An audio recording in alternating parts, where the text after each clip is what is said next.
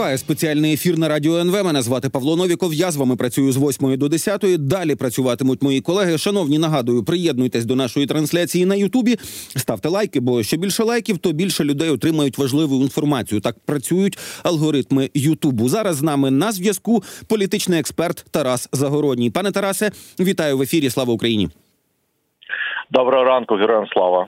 Ну про вчорашню інформаційну бомбу, інакше її назвати не можна. Можна сказати, що от принаймні дві людини отримали від цього задоволення. Я припускаю, наскільки посміхалася від радості е, Мар'яна Безугла. Ну і от Маргарита Симоньян, це ж шефиня Раша Тудей, одна з облич російської пропаганди, написала, що значить неважливо, зняли чи не зняли залужного, хто замість нього буде. Бардак на хуторі для нас корисний до того ж це красиво. Ну от мені здається, що вчорашня оця вся е, катавасія, ну вона тільки на користь російській пропаганді. Що ви думаєте про оцей вчорашній день?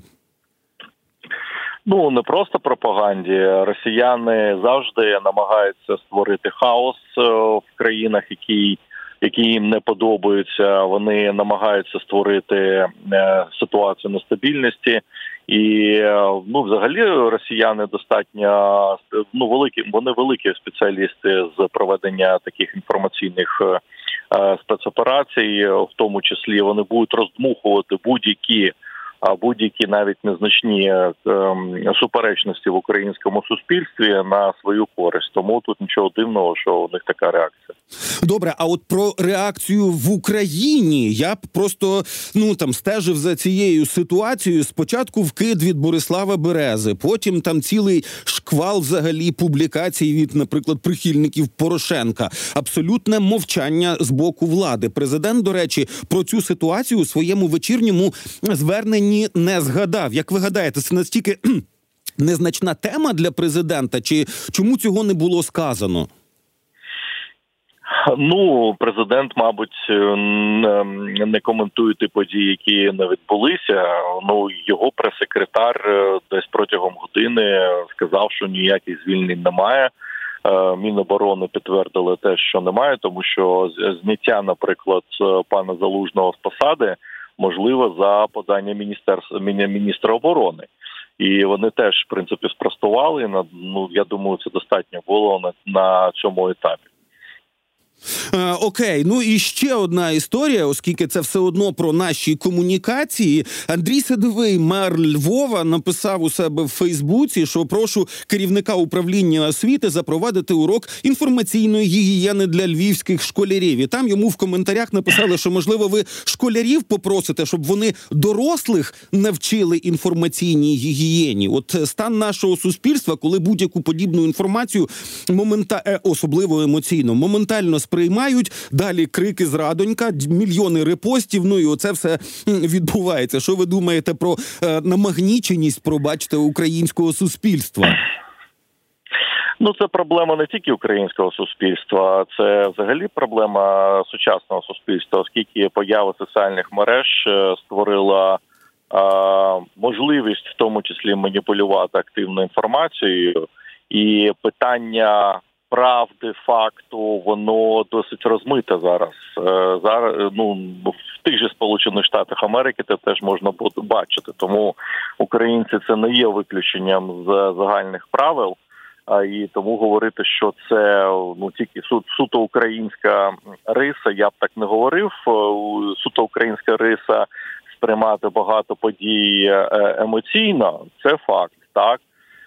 І ну звичайно, що накладається ситуація в країні, тому що все ж таки пан залужний відповідає за безпеку держави. Ну в уявленні людей.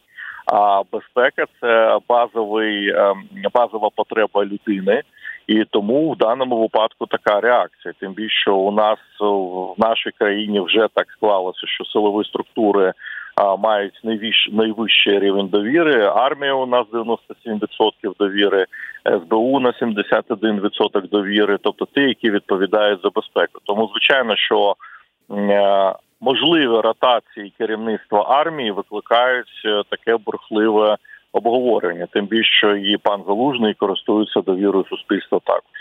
і ну, військових так. в тому числі. Тобто, тепер дивіться, от чи можемо ми якийсь урок для себе визначити з вчорашніх подій, не читати березу, е, не читати безуглу, е, як відповісти на питання, чому не вносять е, знову ж таки до порядку денного рішення, яке там уже багато хто пропонував виключити її з комітету з питань оборони? Ну ці всі історії, ну вони ж коли не доведені до кінця, то це значить, що щось таке відбувається. Щось таке відбувається. Який би ви урок запропонували користувачам інформаційного поля? Ну, пані Безуглу, звичайно, що не треба читати і так, е, тому що е, їй всі важче, важче здається імітувати інтелектуальну діяльність, е, і тому в даному випадку, звичайно, що вона на рівні свого розуміння деякі речі видає, які не відповідають дійсності. Вчора, наприклад, було таке. Е, у неї такий посил, що, начебто, в генеральному штабі взагалі всі алкоголіки. Ну це вже ну просто вже переходить всі будь-які межі, які тільки можливо. Але на жаль, вона є народним депутатом, і те, що вона досі знаходиться у фракції слуг народу, це більше кидає тіння на саму фракцію слуг народу, які досі не вирішили це питання. Звичайно, що позбавити її депутатського мандату ну в нинішніх в нинішньому правовому полі неможливо, тим більше вона є мажоритарником. А а от виключити з фракції, я думаю, що у фракції ну це ця необхідність вже давно назріла. Ну стосовно всіх інших е, е, лідерів думок, ну тут питання в тому, як ви їх сприймаєте. Так ви ж не можете там заборонити писати людині, що вона там Ем, що вона пише в Фейсбуці чи в інших своїх е, інформаційних майданчиках, можна перепитати на підставі, які які інформації це було зроблено, ну і так далі. Ну і звичайно, що слід спиратися більше на факти і Е, як говорить радіо НВ, довіряти тільки офіційним держджерелам. Е, ну так, оце є така штука. Це вже з мого професійного, да, з журналістської історії. Що поки немає ну, хоча б якихось кількох підтверджень, то краще почекати з оперативністю, не бігти, не репостити, не кричати зрадонька, поки ну може мене там годинка часу, і тоді вже буде більше інформації, і так е, працювати правильніше, і так це було написано, що чорті, коли там 25 років тому, коли я вперше читав оці самі стандарти BBC. Давайте тепер до поточних політичних подій. Президент Зеленський дав інтерв'ю німецьким медіа, АРД, зокрема. Ну і сказав, висловився там про мобілізацію і каже, що насильницька мобілізація на вулицях це неправильно. А ще він закликав чоловіків, які виїхали з України, повертатися і сплачувати податки тут. Наскільки я розумію, оці, оці історії з мобілізацією вони. Вони все одно ну там турбують суспільство. Що нам що нам думати про про те, що тут о з одного боку, все ж таки на вулицях бувають випадки оцієї мобілізації. Президент каже, що він їх не підтримує, але нових норм у нас поки що немає. Е, ну, дивіться, це взагалі е, проблема організації військової економіки, і взагалі проблема організації економіки під час е, війни. Якщо брати, наприклад, досвід тих же Сполучених Штатів Америки чи Британії під час Другої світової війни, там, наприклад, були створені окремі органи, які визначали і керування і трудовими ресурсами, і керування армією, і відповідно визначалося, що скільки людей повинно бути в армії, скільки людей повинно бути на виробництвах, як як це взаємопов'язано. Е, це було в тому числі зав'язано на стратегію ведення війни і так далі. Тут більше неорганізованість в першу чергу виконавчої влади мається на увазі кабінету міністрів, який досі не дав відповіді на це запитання. Тільки зараз я от бачу, вже вирішується питання щодо бронювання підприємств на підприємствах ВПК, як вони повинні працювати. Тобто, тут тільки та зараз нормативна база обудовується. А далі знову таки ми переходимо до питання стратегії е, у веденні війни. Зрозуміло, що в такому ну виходячи з українського досвіду, що Україна може перемогти Росію тільки в асиметричній війні, бо у нас ну точно менше ресурсів і демографічних, і фінансових і. Економічних, от ми бачимо, вже Україна вже переходить до симетричної війни вже на суходолі. До цього було на Чорному морі, де було досягнуто успіхів явних. Е, тобто знищення нафтогазової промисловості Російської Федерації.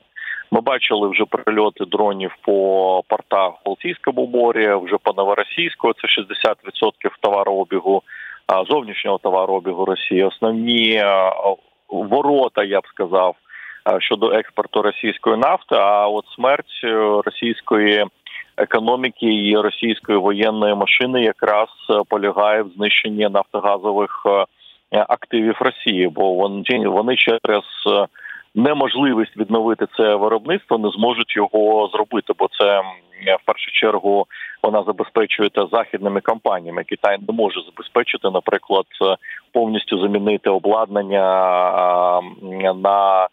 Ну, ті ж самі крекінгові установки, які вироблялися так, ну умовним Сіменсом, да китайські компанії таке точно не зроблять.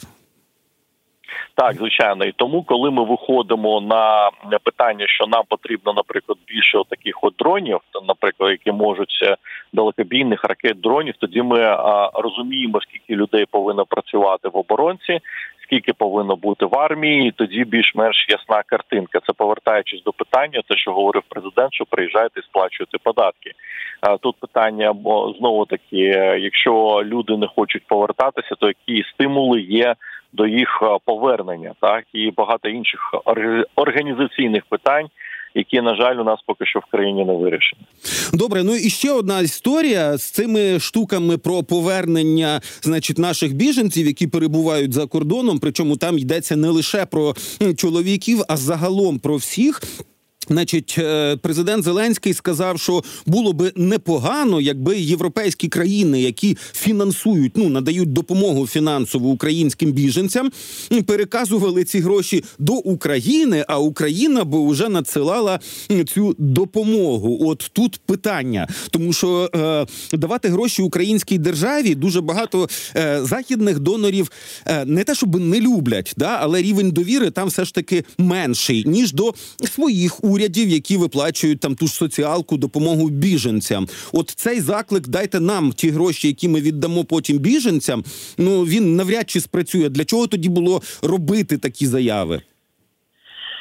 Ну важко сказати, навіщо було робити такі заяви, тому що я поки що не бачу реального механізму, як вони можуть це зробити. Тому що в дійсності вони виходять з того, що е, контролювати витрати вони можуть безпосередньо у своїй країні так напряму виплачуються біженцям, які зараз перебувають в Європі, і навряд чи вони будуть е, ризикувати. Включаючи інших посередників в цю в цей ланцюг, тому мені поки що важко сказати, які яким чином ну принаймні президент не сказав, як як це буде реально відбуватися, і я сумніваюся, що європейські країни підуть е, на такий крок.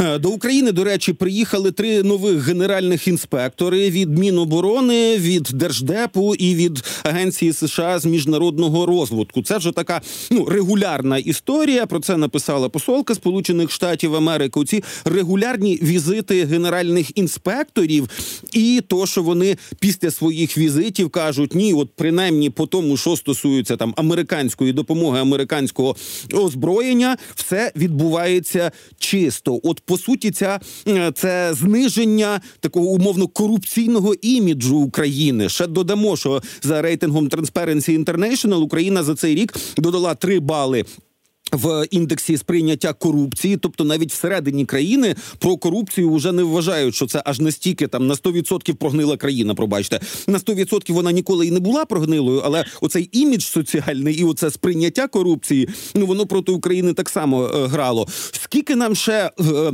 що називається, скільки ще посадок має бути, чи чого ще має бути для того, щоб оцей індекс сприйняття корупції нарешті дійшов ну від 100, якого там 100, 104 здається зараз місця до хоча б кудись поближче до цивілізованих країн? Ну я розділив би ваше запитання на три частини. Перше щодо військової допомоги. Щодо військової допомоги до України ніяких претензій не було.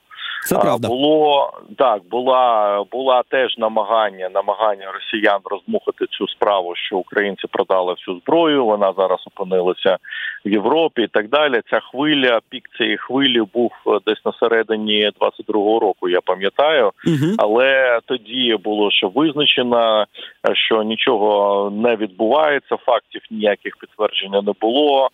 І так далі. Ну тим більше, що якщо говорити про сучасну зброю, вона у багатьох випадках ну контрольована дистанційно. Ну, наприклад, Хаймерси неможливо, я впевнений, просто так перемістити пере по території України, якби для того, щоб, наприклад, американці про це не знали. Ну скоріш за все, є чіпи, скоріш за все, є способи контролю за цією зброєю. Я може мовчу про Петріоти та про іншу зброю. Тому в даному випадку ніяких фактів ніколи не було, і вони завжди підкреслювали, що щодо зброї питань ніяких немає. Щодо сприйняття корупції в нашій країні, ну дивіться, ми в дійсності повинні розуміти, що у нас не настільки корумпована країна, як ми про це собі уявляємо. Чому тому, що повністю корумпований державний апарат, повністю державний апарат, він розсипається буквально через ну пару місяців після того, як ну починається такі кризові події, як війна. Ну, приклад є, наприклад, Афганістан. Ну пам'ятаєте, там за місяць фактично розпався увесь державний апарат, коли тільки американці покинули е, цю країну. Оце повністю дисфункціональна е, корумпована держава, яка не спроможна виконувати свої е, прямі функції. Тому е, звісно, що корупція у нас існує, це факт, але вона не, не, не має настільки такого. Поширеного явища, як і не впливає так повністю на дисфункціональність державного апарату, принаймні в частині основної функції захисту держави, як нам здається, але звичайно, що є факти розкрадання і в Міністерстві оборони на державних закупівлях е, і так далі. Ну людей шукають, їх зводять, артовують. Е, от нещодавна історія там з львівським арсеналом показує, що от прийшло в міністерство оборони нові люди. Вони не хочуть терпіти те, що відбувалося у них до цього. Вони вказують на проблеми непостачання, наприклад, е, зброї за вже оплаченими контрактами. Є правоохоронні органи. Там є спільна операція Національної поліції, СБУ, яка арештовує людей. І ми повинні е, розуміти такий факт, е, що помилку характеризує не точніше, система характеризує не помилка, а реакція на помилку. І знаєте, я на жаль, теж побачив таке цікаве явище, коли у нас е, крадуть нікого не ловлять. У нас лають чиновників, так а потім когось ловлять, теж починають лаяти чиновників. Говорять, ну ось бачите, що от відбувається. Давайте знаєте, коли правоохоронні органи все ж таки роблять щось, так ми повинні повинні їх тримувати в цьому. Що якщо ми будемо лаяти наших чиновників і за діяльність, і за бездіяльність, то чиновник в такій лозі логіці обере бездіяльність, тобто він буде красти і е, щоб на нього просто не звертали увагу, і так далі. Тому ну тобто бути під так. Ну, радарами, тому що що би ти не робив або не робив, ти все одно поганий. До речі, це один так. з таких архетипичних українських образів, навіть в аналізі там української літератури. От є герої, є негідники, але немає літератури, в якій би люд в якій би людина наділена владою була позитивним персонажем. Це або злий пан, який з усіх знущається, або ну теж поганий, але хоч іноді робить щось хороше. От можливо, нам треба ще й ну я не знаю народну ідеологію трошки е, підпрацювати. Ну, це наслідок е, колоніальної е, ну це наслідок того, що України довгий час не мали власної держави. А у нас за 300 років вироб... випрацювався такий архетип, що будь-яка влада це окупаційна адміністрація. Вже немає ніяких окупаційних адміністрацій. Це є вже наша держава, і ми повинні розуміти, що поганий не державний апарат, а поганий е, дисфункціональний державний апарат, який не виконує своїх основних функцій. Бо, наприклад, ну прямий приклад без е, організованого державного апарату.